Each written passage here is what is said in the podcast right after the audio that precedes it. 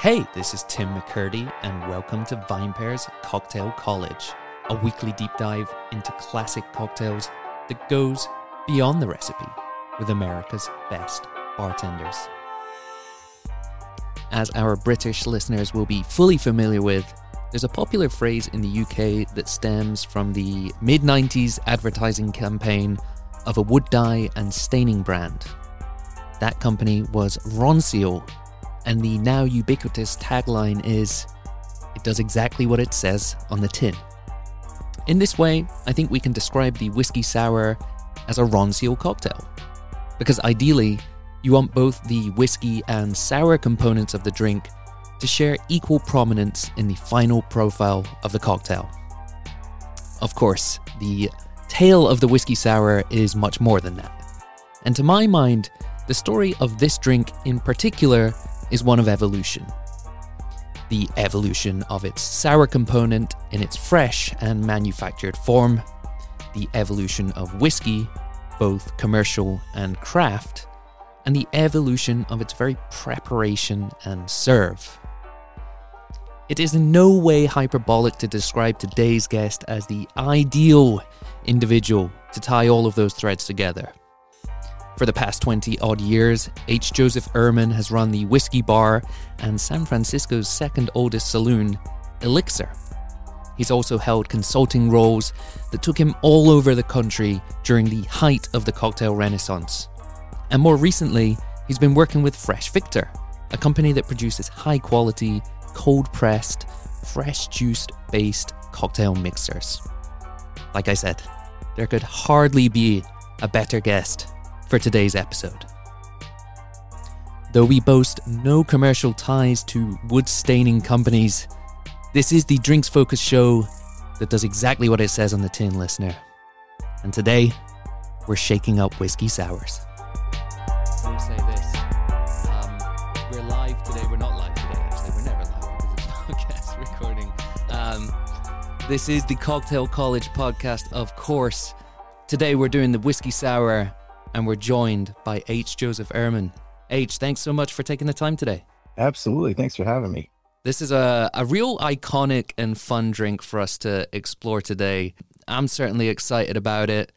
One of the things, and this isn't a classic reference, but you know, more recently, you know, the the whole Leonardo DiCaprio and Once Upon a Time in Hollywood, eight whiskey sours. Um, we can maybe get into his somewhat dodgy looking preparation there, but that's where my mind goes with this from a cultural point of view. But just just a great, like, great drink, great cocktail.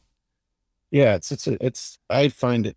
I think of it as a fundamental formula, and this the whiskey sour in particular being the ultimate representation of the formula that's so core to everything we do.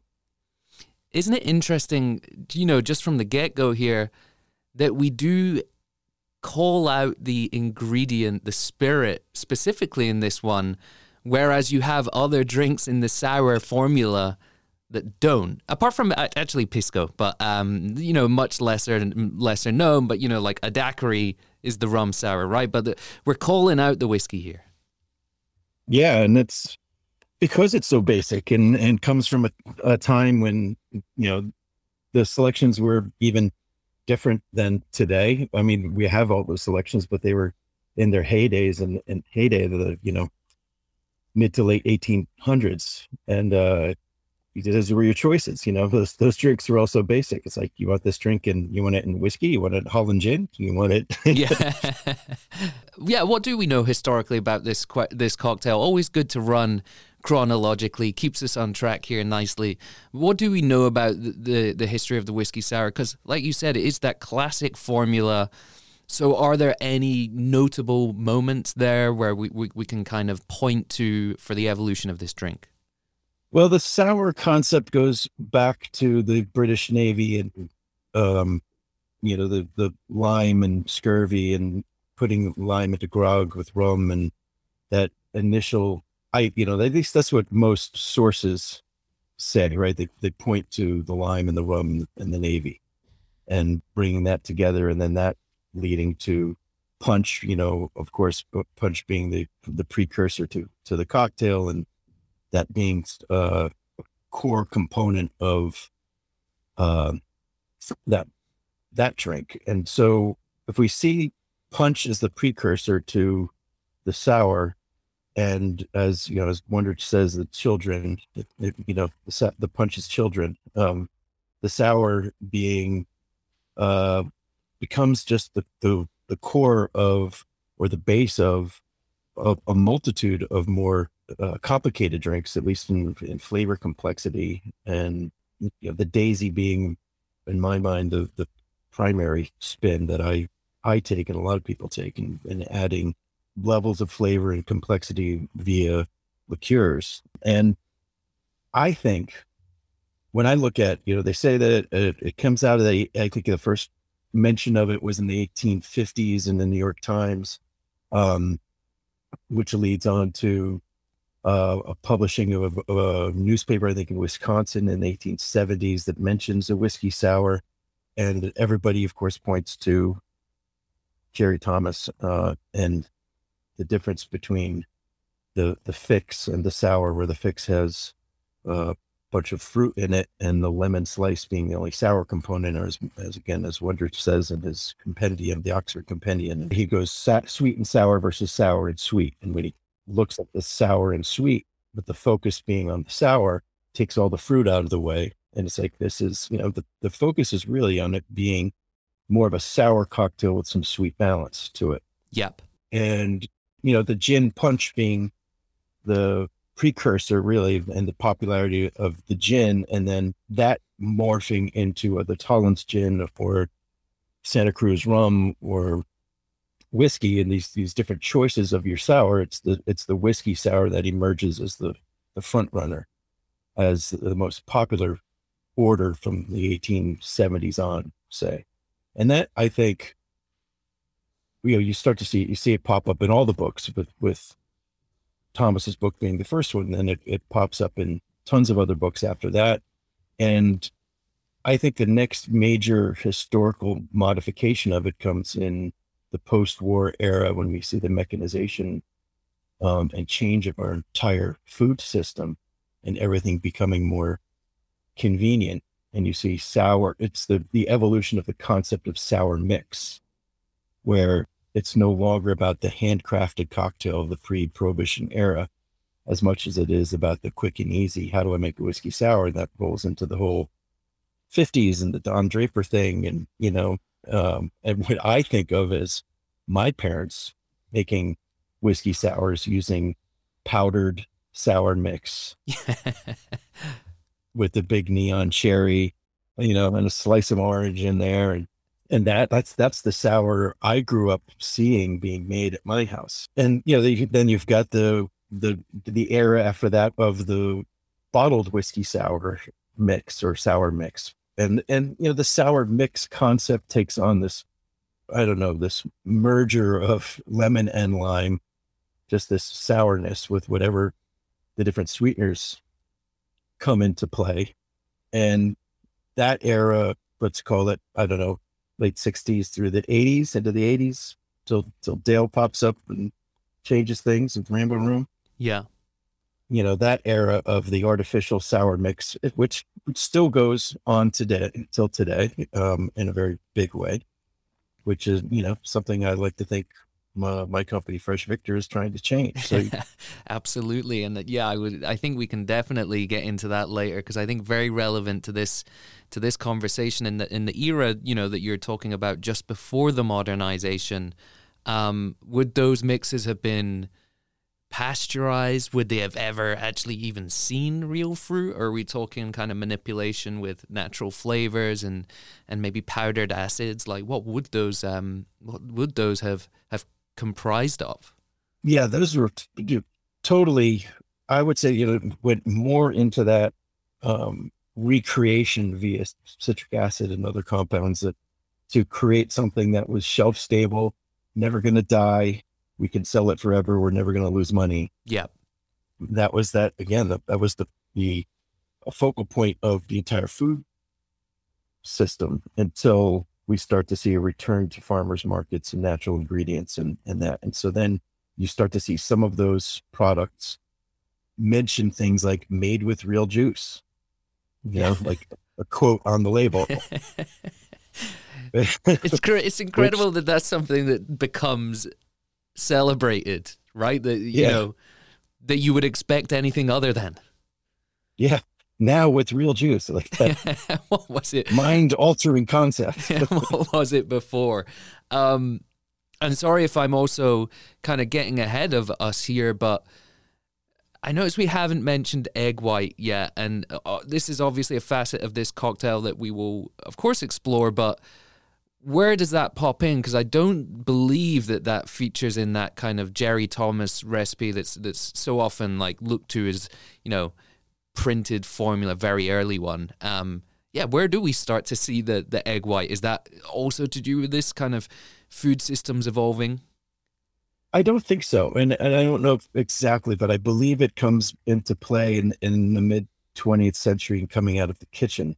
Um, I would say even probably before that because I, there's some of that foam aspect plays into the to the sour in the 50s and and beyond like that in that era that mid 20th century cocktail era. And i think that's coming uh, again from a powdered form yeah. more so than uh, than that creates that froth than a an actual real egg white. And then you know, the, the, when the egg, I remember, you know, when I opened the Elixir in 2003, uh, which is almost 20 years ago now, that even then, when I would put an egg white into my whiskey sour, I had much more pushback from customers about salmonella and, you know, the riskiness of using raw egg in a drink to now.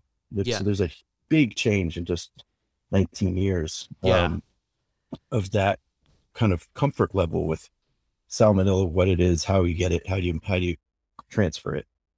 And so that I think could have been something that scared people away and made them feel safer about a kind of mechanized version of sour mix. Yeah, I think. I mean, I think there is an argument to say that maybe for many different reasons. Well, I don't know. I, I am sure you can chime in here but like the quality of powdered versus fresh in this front.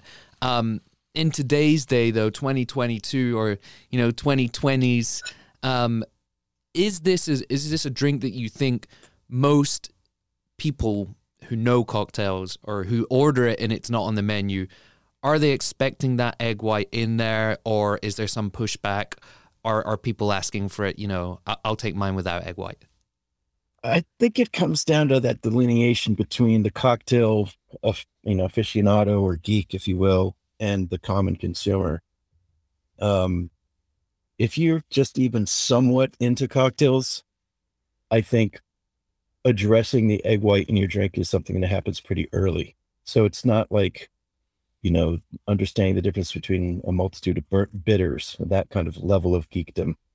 But because it, it comes up almost right away. And because the sour in general is so core to most drinks, um, I think that's a conversation that happens early. So in my bar, being a whiskey bar and the amount of whiskey sours that we sell, we just, I look at it and I train my team in this way, the same way that I would train them on a martini or a Manhattan, saying, you know, basically prod, if they're not, if the customer isn't giving you the specs in their order, prod them up front for every bit of it. Yeah. Do you want, do you want egg white or not? What kind of whiskey do you want? Do you want that up or on the rocks? You know, we've we have a, certainly a house style, but it's not stated anywhere. It's not on an, on a, a, menu. And so, you know, basically anything that might be considered a house style is the way I drink it. but, but we don't, I don't impose that on anyone. I'd rather train everybody to draw that out. And I would say more often than not, our customers want the egg white. Yeah. And is there also, is there another kind of cocktail that's as widely known as this, if if not more, that can vary so wildly in in what you might be served, right? I mean, I guess maybe the old fashioned, just in terms of especially if you're if you're ordering one of those in Wisconsin, say, or you know maybe that build with crushing the oranges and the cherry or whatnot. Like, you know, this is a drink that can just as easily be served up in a coupe or in a rocks glass with ice, right? And and, and both and with some maybe kind of quite wild garnishes. Exactly. Yeah, absolutely. And so many of these, just like the old, like I said, the, you said the the old fashioned, or I said the martini or Manhattan, like these things are so iconic and and basic, but it gets to the fundamental lesson of of understanding cocktails in that each ingredient is important and understanding those ingredients and how they come together is important for understanding how you're going to get the drink that is going to ultimately satisfy you the most. So when you understand what kind of whiskey you like in your drink and you understand your own preference for sweet or sour balance or imbalance and you know and uh, and the texture of the drink that you want you can always order it the way you want it and if you have a good bartender who understands what you're saying you're going to get it the way you want it mm-hmm. and you're going to find the most value in that drink and we teach you know i have a, I have a, an events business called elixir to go obviously part of Elixir, and that's all of our beverage catering essentially. But the majority of our business with Elixir to Go is in corporate team building cocktail classes. And we do obviously lots of private ones too for birthdays and weddings and bachelor parties and such, but the bulk of it is in corporate. And that's a, a fundamental premise of the entire class is getting to understand how to order your drink so that you can get the most out of your money, especially when you're spending upwards of 16 18 dollars a cocktail these days. Absolutely yeah i think i think part of th- that first step of of being someone who makes cocktails right is is understanding first like you like you say there how to order and and navigating those menus and, and knowing what to expect which again is where this this drink is kind of interesting because yeah it's it, it's anything, not anything, but many things could come your way. So it's it's a fun one. Um, we'll get into your preference shortly uh, on on that kind of build and that serve, but just kind of in general, what are you looking for from your from your whiskey sour? Um, if you are indeed using that egg white, is this is this as much a textural exploration as it is, you know, flavor, or are you looking for just sour essentially? No, I think, you know, as we mentioned earlier about Jerry Thomas positioned it, that it, it's meant to be like sour is the lead. And and people call them sours. They don't call them sweets. It is sweet and sour, but sour is the lead. And so as with any drink, uh, I you know, I would always say you the the principal ingredient is the is the spirit. And that's ultimately you want to be able to taste the spirit. So you've got to have at least enough of the spirit to punch through. And it's got to be you know the the spirit's got to be able to do that. It's got to punch through. So my preference is for bottled and bond american whiskey whether it's bourbon or rye. Uh pr- my personal preference is rye or or um rye high rye bourbon. Interesting. Um, because i like that spice and I like that to really punch through. You know, something like a, a Four Roses is going to really carry its weight, but, um, or, or, I would like, you know, like a um, Rittenhouse rye makes a great whiskey sour, or even a Knob Creek rye. Ooh. You know, this higher rye content, high proof. Whereas, you know, Four Roses Yellow Label is a, is 90 proof. I'd rather be up upwards of 100 because it's going to kick through. And if I do that, even with the Bob, the new bottle and bond maker's mark, that's going to kick through. But that wheated bourbon is going to be softer and sweeter. Yeah, and, and and so you know, to your point, we're getting those characteristics from other aspects of the cocktail, whereas that spice that you might get from from from a rye or a high rye bourbon, as you mentioned there, there's really not many other areas where you can get that in this drink, right? Or where you can impart that to this drink. No, no, not at all. And understanding your whiskey is is key to the base. If if the principal ingredient is the whiskey, that's where it all starts. You know, so understanding your whiskey and how you like your whiskey drinks is is core to moving forward. Then it gets to sweet and sour balance, and you know, lemons, fresh lemons, and fresh lemon juice is is key to this because that you get that brightness, that Christmas that it doesn't get, you know, changed uh, by a chemical compound or oxidation or, or anything like that. So that's that fresh lemon is is the next thing I would say. Yeah. That you want to focus on is making sure you have good lemon juice. And before we do get into, before we uh, go any further on the lemon, just just one um, kind of other note as we're exploring the whiskey there, if if you will. Um, you mentioned rye, but am I right in thinking we're not talking some of those rye bottlings that we're seeing emerge on the market now that might be, you know, upwards of ninety five percent, if not hundred percent rye?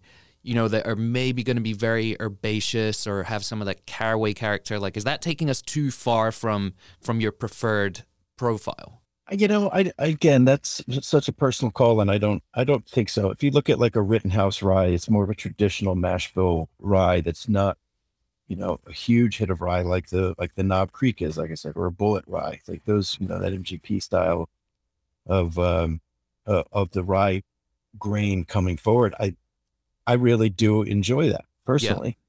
Yeah. Um, but it understanding that it's different from a traditional mash bill is is important. Um, mostly just understanding what those flavor characteristics are, and uh, as long as it's, I think, strong enough proof to punch through. There's you know there's so many good. I'm I'm a I'm a judge in the American Distilling Institute competition. Have been for over a decade, so I've been primarily a, a a whiskey judge that entire time. I've I've gotten the opportunity to taste American craft whiskeys as the entire industry has evolved over the last 15 years or so.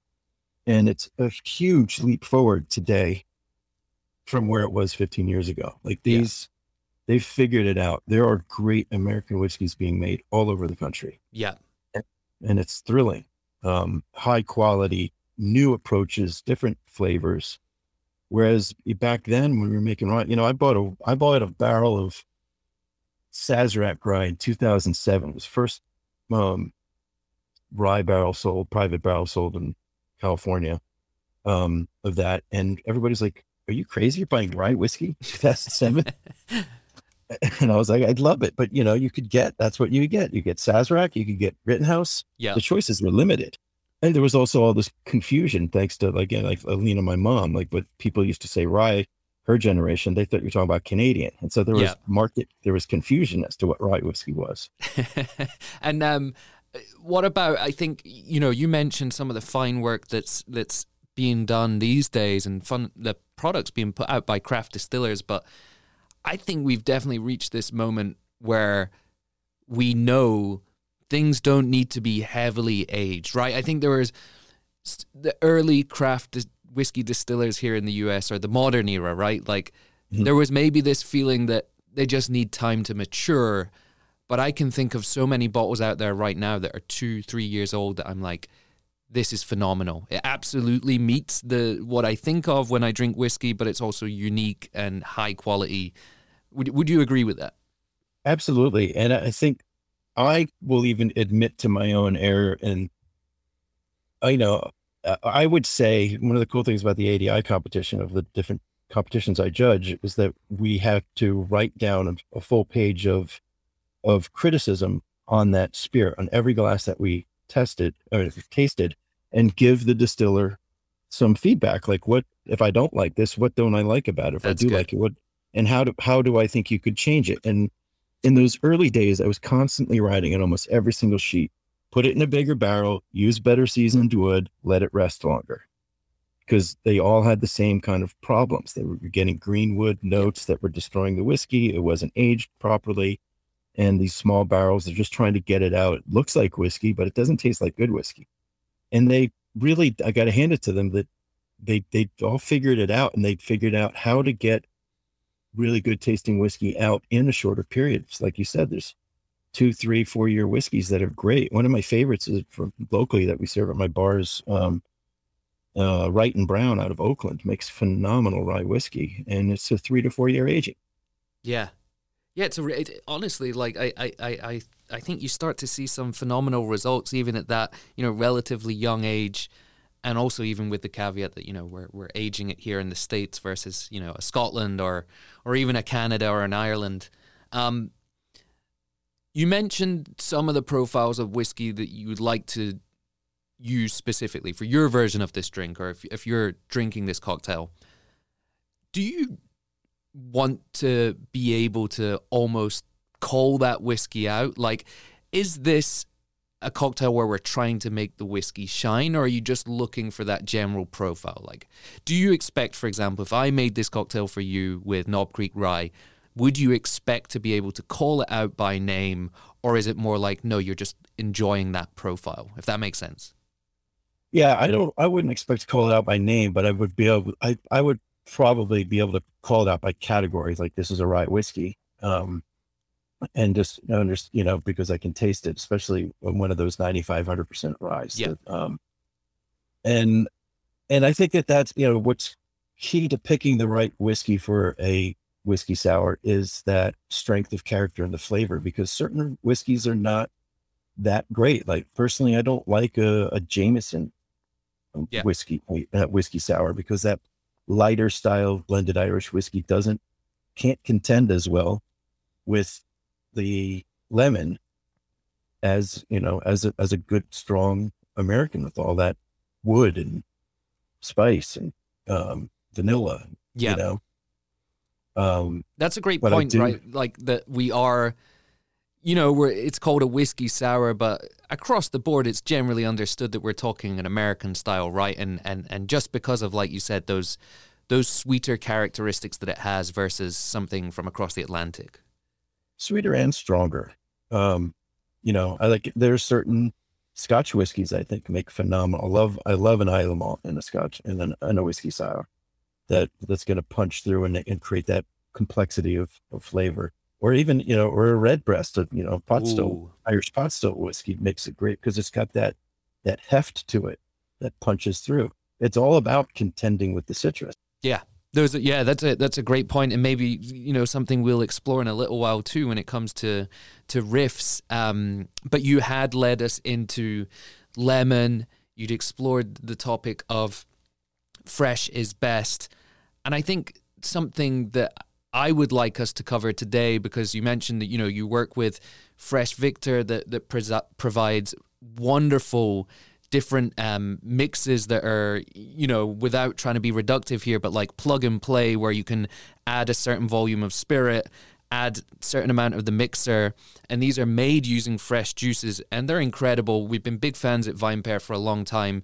and I think that's relevant to this conversation because that is the evolution of of these um, kind of cocktail mixers, sours that's where we're going. But can you can you highlight some of the challenges and and why perhaps many folks out there might have had, you know, not even just the sour mix that we're talking about before, but like a ready to drink cocktail that's flavored as a sour or, or contains, you know, quote unquote citrus and it just flies so wide of the mark. Like what's what's the challenge there and um, and and if you can tell us like how how yourselves how you're kind of overcoming that to arrive at that product that as I say you know we're big fans of at VinePair. Well, I think uh, a, a lot of it comes down. It's funny. Like I, I always say, when back in mid two thousands, when I was traveling the country, I was I was representing Square One Organic Spirits, and um, Allison, the owner, was sending me to these different markets, which was really good timing for me because at the time Elixir was getting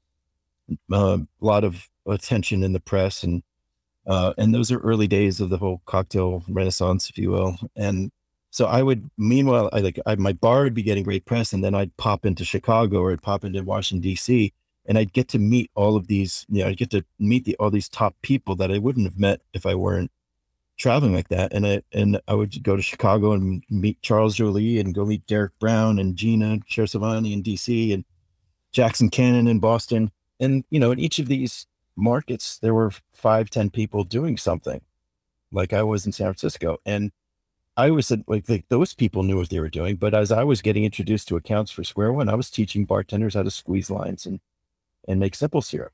And that evolved into of course, obviously every good bartender getting that and and getting away from shelf stable mixes and making actual fresh sour, whether it was by creating a house made sour mix or making each drink a la minute with fresh juice. That was the core lesson of teaching people that. And that was just, you know, a little over 10 years ago. And so that evolved with the boom of cocktails to the customer is getting that lesson next to, you know, the point where I have an entire business dedicated to just teaching consumers about that as I used to teach pros. And as much as I realized in teaching all of these consumers uh, in these classes how to make a, a, great sour drink, whether it was a margarita, a daiquiri, or a whiskey sour, I realized that ultimately they they they'll be as geeked out about it and learning as they want, but when they get home, I don't know if it's just an American thing or a human thing, but we're all pretty lazy.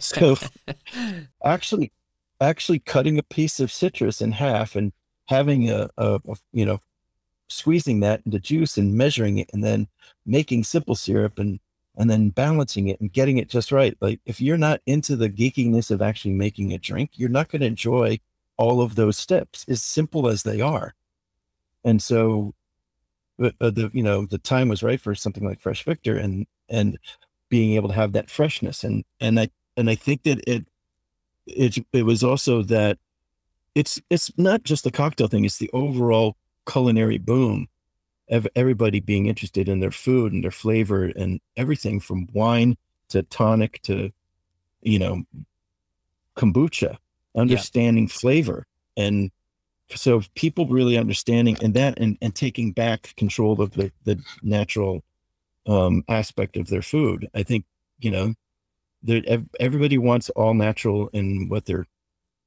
what they're going for but they also want convenience. So the yeah. the era of the sour mix from the mid 20th century to today was all about the convenience and flavor and quality was always secondary or tertiary or worse. And we're just getting away from that. So I, I think, you know, sour is such a big thing for people in a lot of food and drink and understanding it is not as important to them as actually getting it. Yeah. Um, so you mentioned as well, yeah, fresh fresh Victor also contains the, the, the sweetening agent, so it's you know it's good to go. What what are we expecting coming back to the whiskey sour? Is this a standard um, simple syrup? What's what's what's kind of the norm, and what's your preference here? Well, the simple syrup, simple syrup is definitely the norm. I um, and and I even lean on that again as an operator of, of speaking of how we do things at, at, at um, elixirs. That that's that's our norm. Uh, I did do a lot of early recipes with powdered sugar.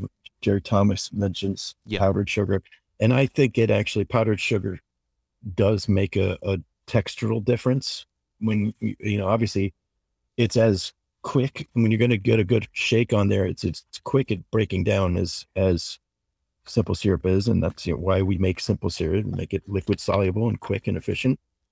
Um and i think it changes the texture quite a bit. But again speaking as an operator it's a mess to try to keep powdered sugar behind yep. the bar yeah and have it you know and have it not look you know once you get a, a, a wet ah. spoon into it or however you're going to put it in your drink you know you get clunky and yeah it's just not it's not worth having in the operating environment but when i'm to be honest when i'm at home if i'm making something i i would i would use powdered You'd sugar powdered. because interesting because i don't i mean not these days i keep a lot of um syrups around because I'm constantly doing drink development for Fresh Victor. But um, prior to that, and uh, you know, I really wouldn't keep simple syrup around much. So, but it, it's a much actual easier, faster thing to throw a spoonful of powdered sugar in the drink and shake it. Yeah, and I think that's a great point that you mentioned too, where it's like there are things you can do at home, and there are things that make more practical sense as a bar. Um, going back to that that recipe, you know, that OG recipe there briefly, I was looking over that today, and it doesn't it mention dissolving first in in seltzer water. Uh, but then is a shaken drink. Like, what's going on there? Am I, am I, is this uh, archaic um, words there? Or what's happening? No, I think, well, and this is something I was going to get to a little earlier. Which we look at, if it, Jerry Thomas is the one that really, you know, published it and brought it out, right? It he was bartending in San Francisco, and I know from you know the history of San Francisco and the Napa soda water, and just soda water in general. Soda water behind bars and siphons could be trusted. It was mostly natural, um, safe. Whereas we didn't have a whole ton of potable water back then, so right. you weren't like just turning on your taps and getting clean Hetch water that we get Yeah. in San Francisco today. It's been treated, and you know, thanks to great additions of chlorine and fluoride.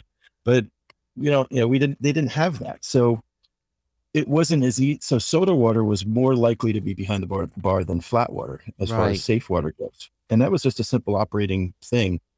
And that, and I also think that I always look at things like where citrus comes from, right? In California, we grow a lot of lemons, um, but we don't grow limes. All of our limes pretty much come from Colima, from Mexico. Um, the Persian limes that we see everywhere all over the United States, because we don't really grow limes in many places in the United States. We grow grapefruit in Texas and somewhat in Florida, and tons of oranges in Florida, and some oranges in California too. But limes pretty much come from Mexico, and yeah, they come. They're grown in the Caribbean as well. But out here, when Thomas was bartending in San Francisco and during the silver rush, uh, you know, that was what he could probably get by walking out the door. I don't know that, you know, these days you can find lemon trees all over San Francisco. I don't know that there were, uh, you know, back then, but Mhm. especially, especially since we burn down every few years.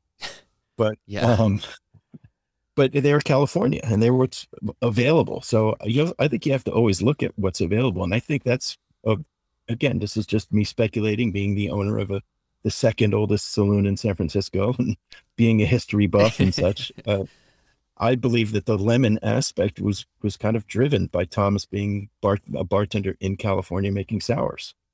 Yeah, that, that, that that's a great point, and you know, I think so easy for us to forget the context, just like myself there with the the seltzer water, right? That because these these recipes, okay, they, they've changed slightly over time, but they, the the essence is still there, and the fact that they hold up makes us or there's a danger of us forgetting just exactly the the surroundings and the time and the period and things like that and I guess we speak about it more on this show when it comes to how ingredients change, but yeah, just something so simple as, as potable water.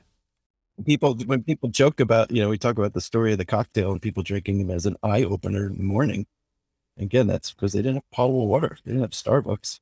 Crazy times. Um, before we before we depart from the the simple syrup here, just want to double check: Are we talking equal parts, or is this one of those drinks where perhaps you you might be tempted to go more of a two to one? Um, would there be any reason for that?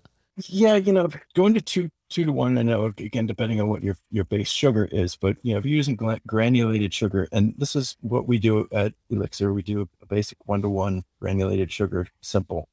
Um, I know a lot of other bars like to go with a two to one rich and using something like a Demerara. We keep that around and we use that for particular drinks. It's not our go-to syrup at the bar because um, you know when you get into Demerara, you're getting the richness from the additional molasses and the sugar but and when you go to two to one, you're getting a significant bump in texture.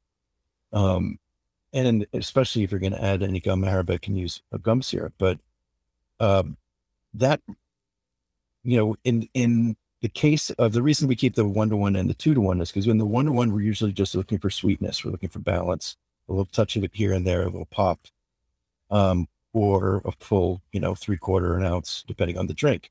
And when we're using Demerara, we, we're we're, we're looking for usually more balance and texture um some and sometimes the the richness of flavor with that molasses so each syrup has a different application but the way we do it is just a simple one-to-one Mm-hmm. in our whiskey sours And then finally, because we have covered the egg white, um, simple yes or no in, in your ideal, in your version of this drink, are we including? oh yeah Yeah. but again po- always posed to the customer as an option Right. So when it's when you're making for someone, we're asking.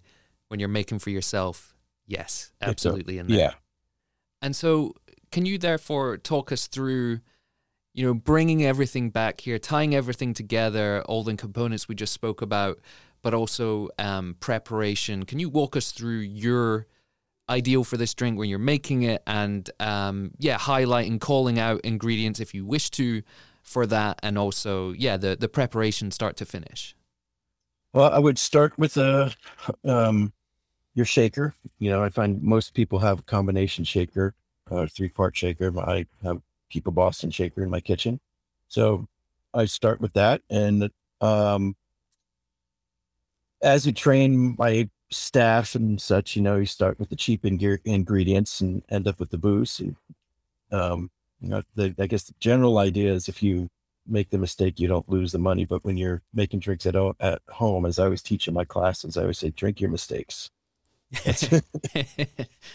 Best work more, drink your mistakes. Um, so I would, I would start with my, um, lemon juice. I usually start by cutting a lemon and fresh squeezing lemon juice and, and measuring out an ounce because you'd never have uh, you know, inconsistency of produce means inconsistency of quantity of juice, but the quantity of juice is always consistent. So starting with an ounce of juice, and I would sweeten that with about three quarters of an ounce of one to one simple syrup to again allow that for that sour to lean a little bit sour.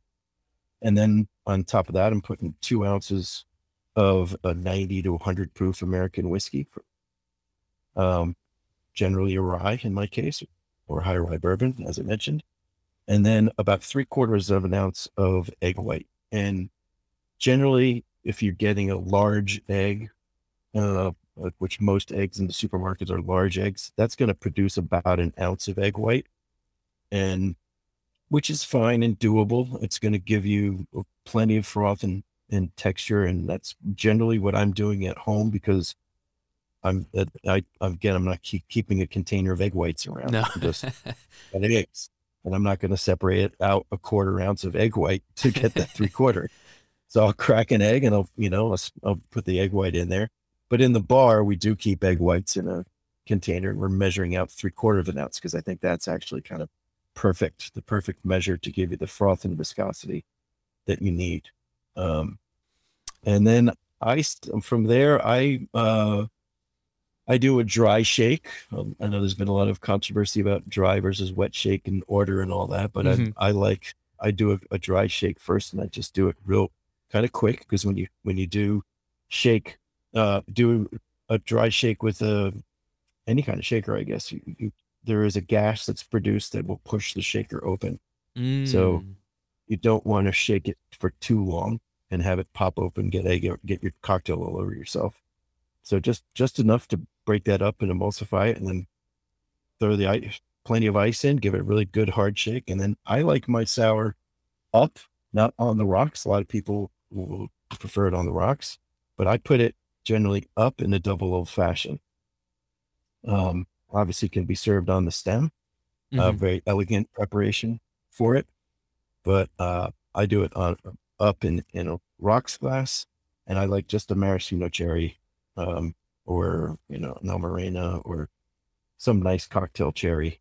Mm-hmm. If, i am really kind of treating myself well, I'll put it on a pick. Otherwise, I'll just throw it in there. nice. But I know also a traditional would be uh, like a half wheel of orange slice. Mm-hmm.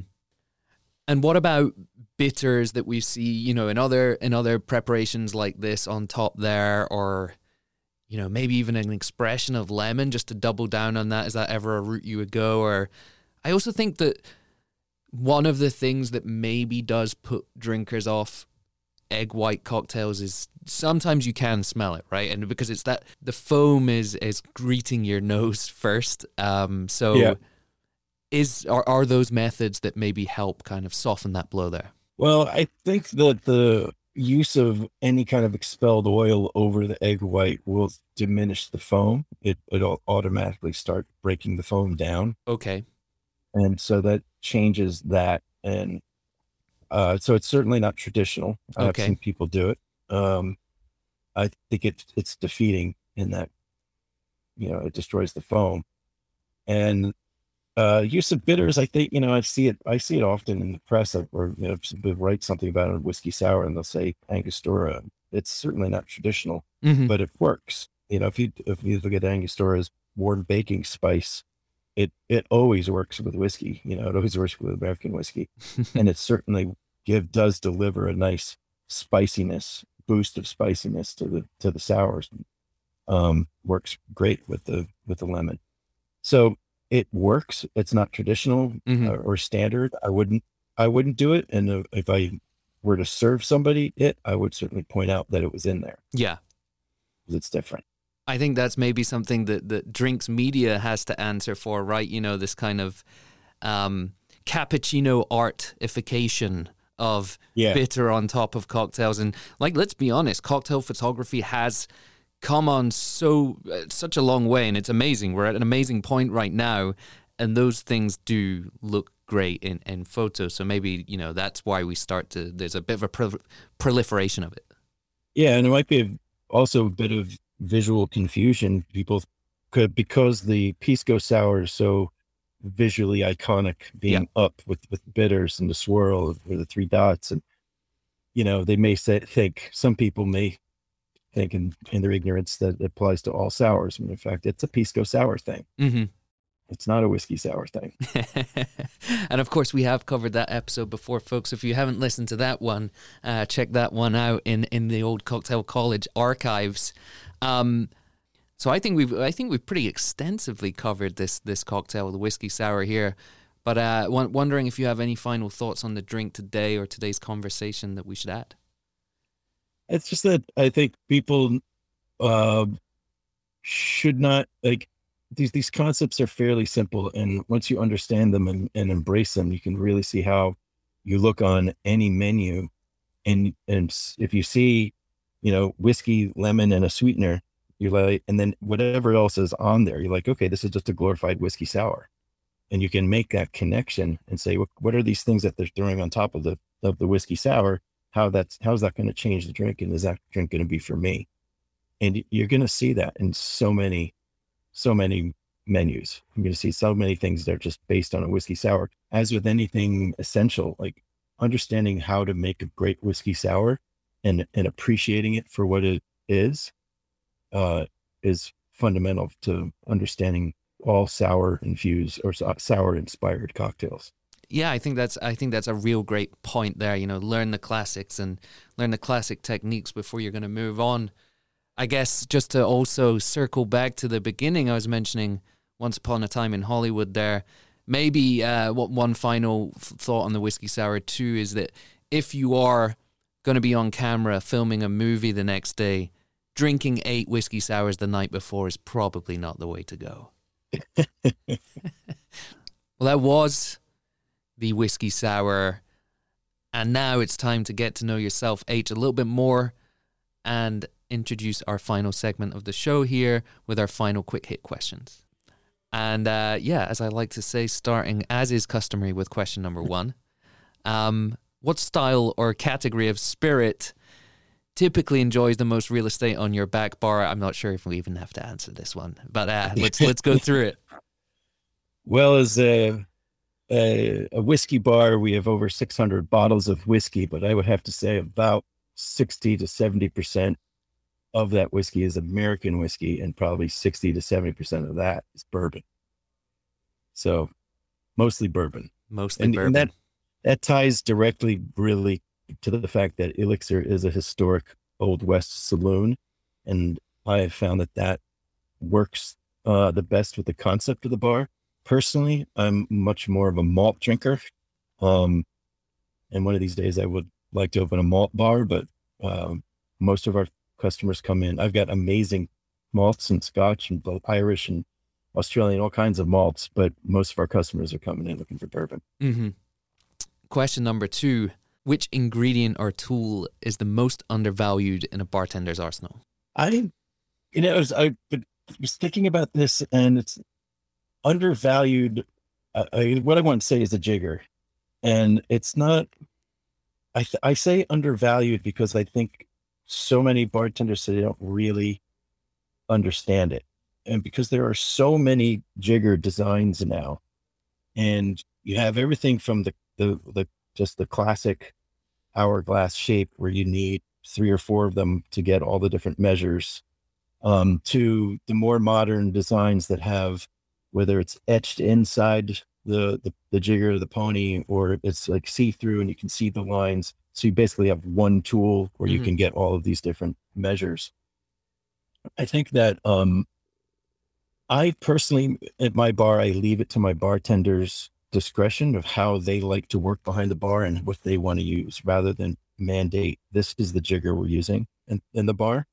but I want to make sure that everybody's educated on, you know, proper use of a jigger and understanding the getting the right measure and, and the meniscus and mm-hmm. um and I, so I think it's it's a combination of undervalued and, and misunderstood uh, yeah. when you're looking for specs and and it's uh, I I do this all the time now with I mean in in building any cocktail when you're specking out a drink and, and coming up with the final version, it it so often comes down to the difference of a quarter or a half ounce of one thing over another, or or what or you know any one ingredient, and and that quarter or half ounce difference can make a tremendous difference in the flavor of the drink, mm-hmm. and that some people will say say could be overly geeky, um, but it's true when you're talking about specificity of nailing it. It comes down to that, and if you don't have proper control of your jigger and understanding of the jig- jigger that you're using and how to get the most out of it, you can't nail that specificity. Question number three for us What's the most important piece of advice you've received while working in this industry? I would say it's hire good people.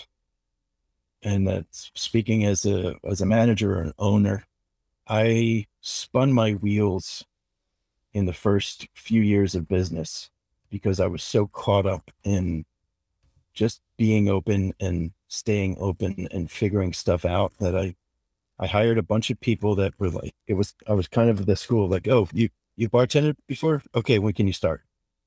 And I didn't put as much time into interviewing people well checking their references getting to understand who they were as a person. And of course, that all evolves over the time being an owner that you realize you know, you make those mistakes. And it was in my about my second year um, when a friend of mine from outside the business said that like you need to hire good people because at the end of the day, you, could make the most complex spreadsheet about running your business, but if you don't have good people, it's going to cause every other kind of problem you, you're going to have, and it can all go back to that. And in 2005, I ended up having a pulmonary embolism and almost died. And I was in the hospital and I had already decided to make some major changes to the bar, including writing my first cocktail menu. And, you know, when I opened, it was a shot and beer bar. And um, I was just trying to be a neighborhood spot, real casual, easy. I had no mixology dreams. I'd never even heard the word mixology but uh, I decided, but I had come out of the kitchen, and my, my whole background was I've been in eight, worked in 18 bars and restaurants before I opened my own. Um, but I was more culinarily minded. I'm like, I just said, you know, I'm going to make really good drinks, and I'm going to get people, really good people to make them. And when I came out of the highest hospital, I fired two thirds of my staff.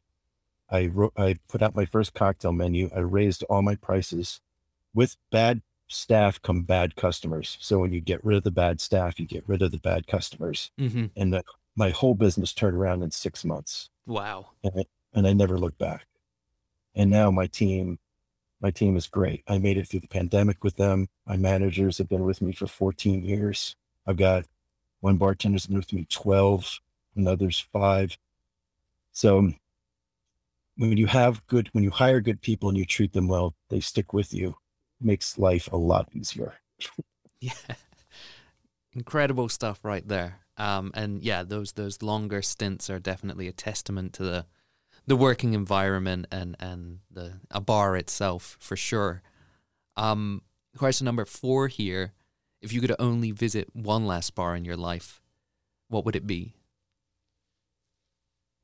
I would say uh, I think it was about 2011. I went to London um, with my then girlfriend, um, who is now the mother of my child.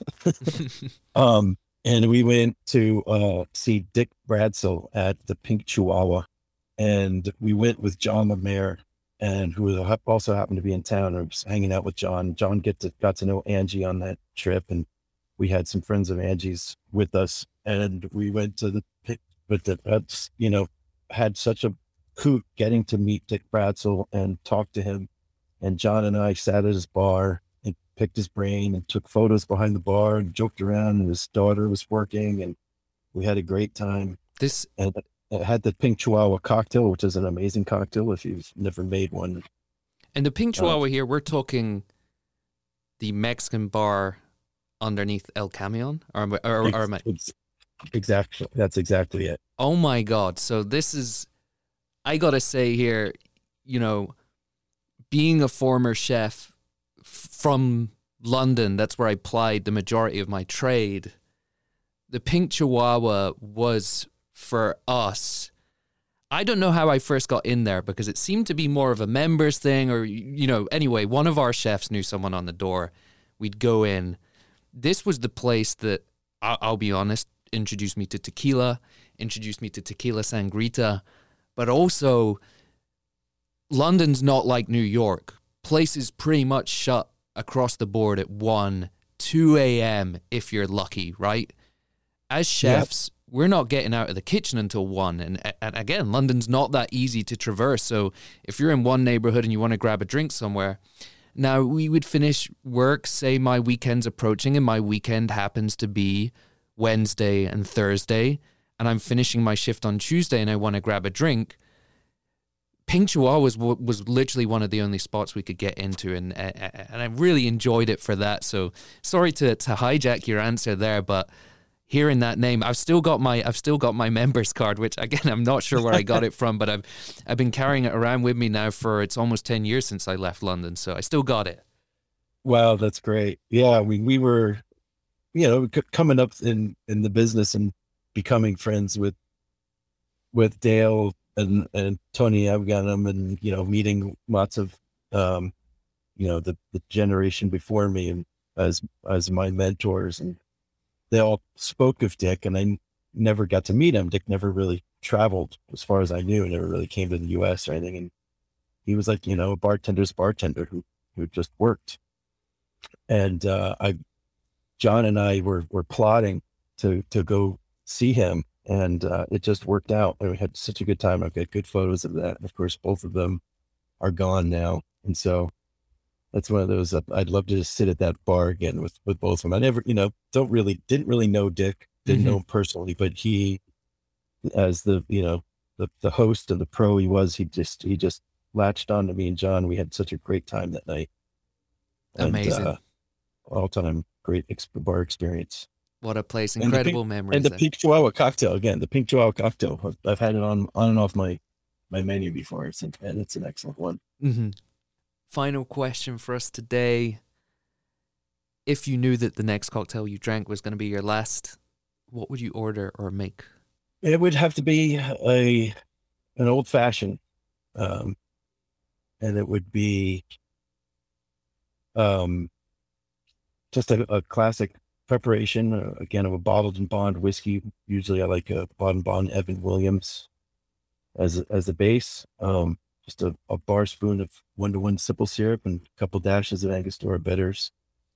And uh, it was a drink that that's not that was a drink that was like my dad's go to drink. But I when I drink them, I always think of him, and um, that's the way I like it in that preparation. My dad was being a, a young man in the in the 50s and when he would when he did drink a bit more he drank it in that more of that uh Pendennis Pendennis club mm-hmm. format muddled fruit and a splash of soda but uh i don't like it that way so i drink it that, I drink it that way and, and when i do i think of my father and that's uh who passed 20 years ago so um that's my drink h fantastic stuff thank you so much for joining us today and, and sharing your wonderful insight on the uh, the whiskey sour. What a showstopper!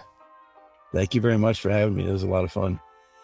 Okay, that was a lot of info, but here's the good news. Every single episode of VinePair's Cocktail College is also published on vinepair.com as a transcript, so you can check it out there all over again. Also, if you enjoy listening to the show anywhere near as much as we enjoy making it, go ahead and hit subscribe. And please leave a rating or review wherever you get your podcasts, whether that's Apple, Spotify, or Stitcher. And please tell your friends. Now for the credits. Cocktail College is recorded and produced in New York City by myself and Keith Beavers, VinePair's tastings director and all round podcast guru. Of course, I want to give a huge shout out to everyone on the VinePair team. Too many awesome people to mention, they know who they are. But I want to give some credit here to Daniel Grinberg, art director at VinePair, for designing the awesome show logo. And listen to that music. That's a Darby Cicci original. Finally, thank you, listener, for making it this far and for giving this whole thing a purpose. Until next time.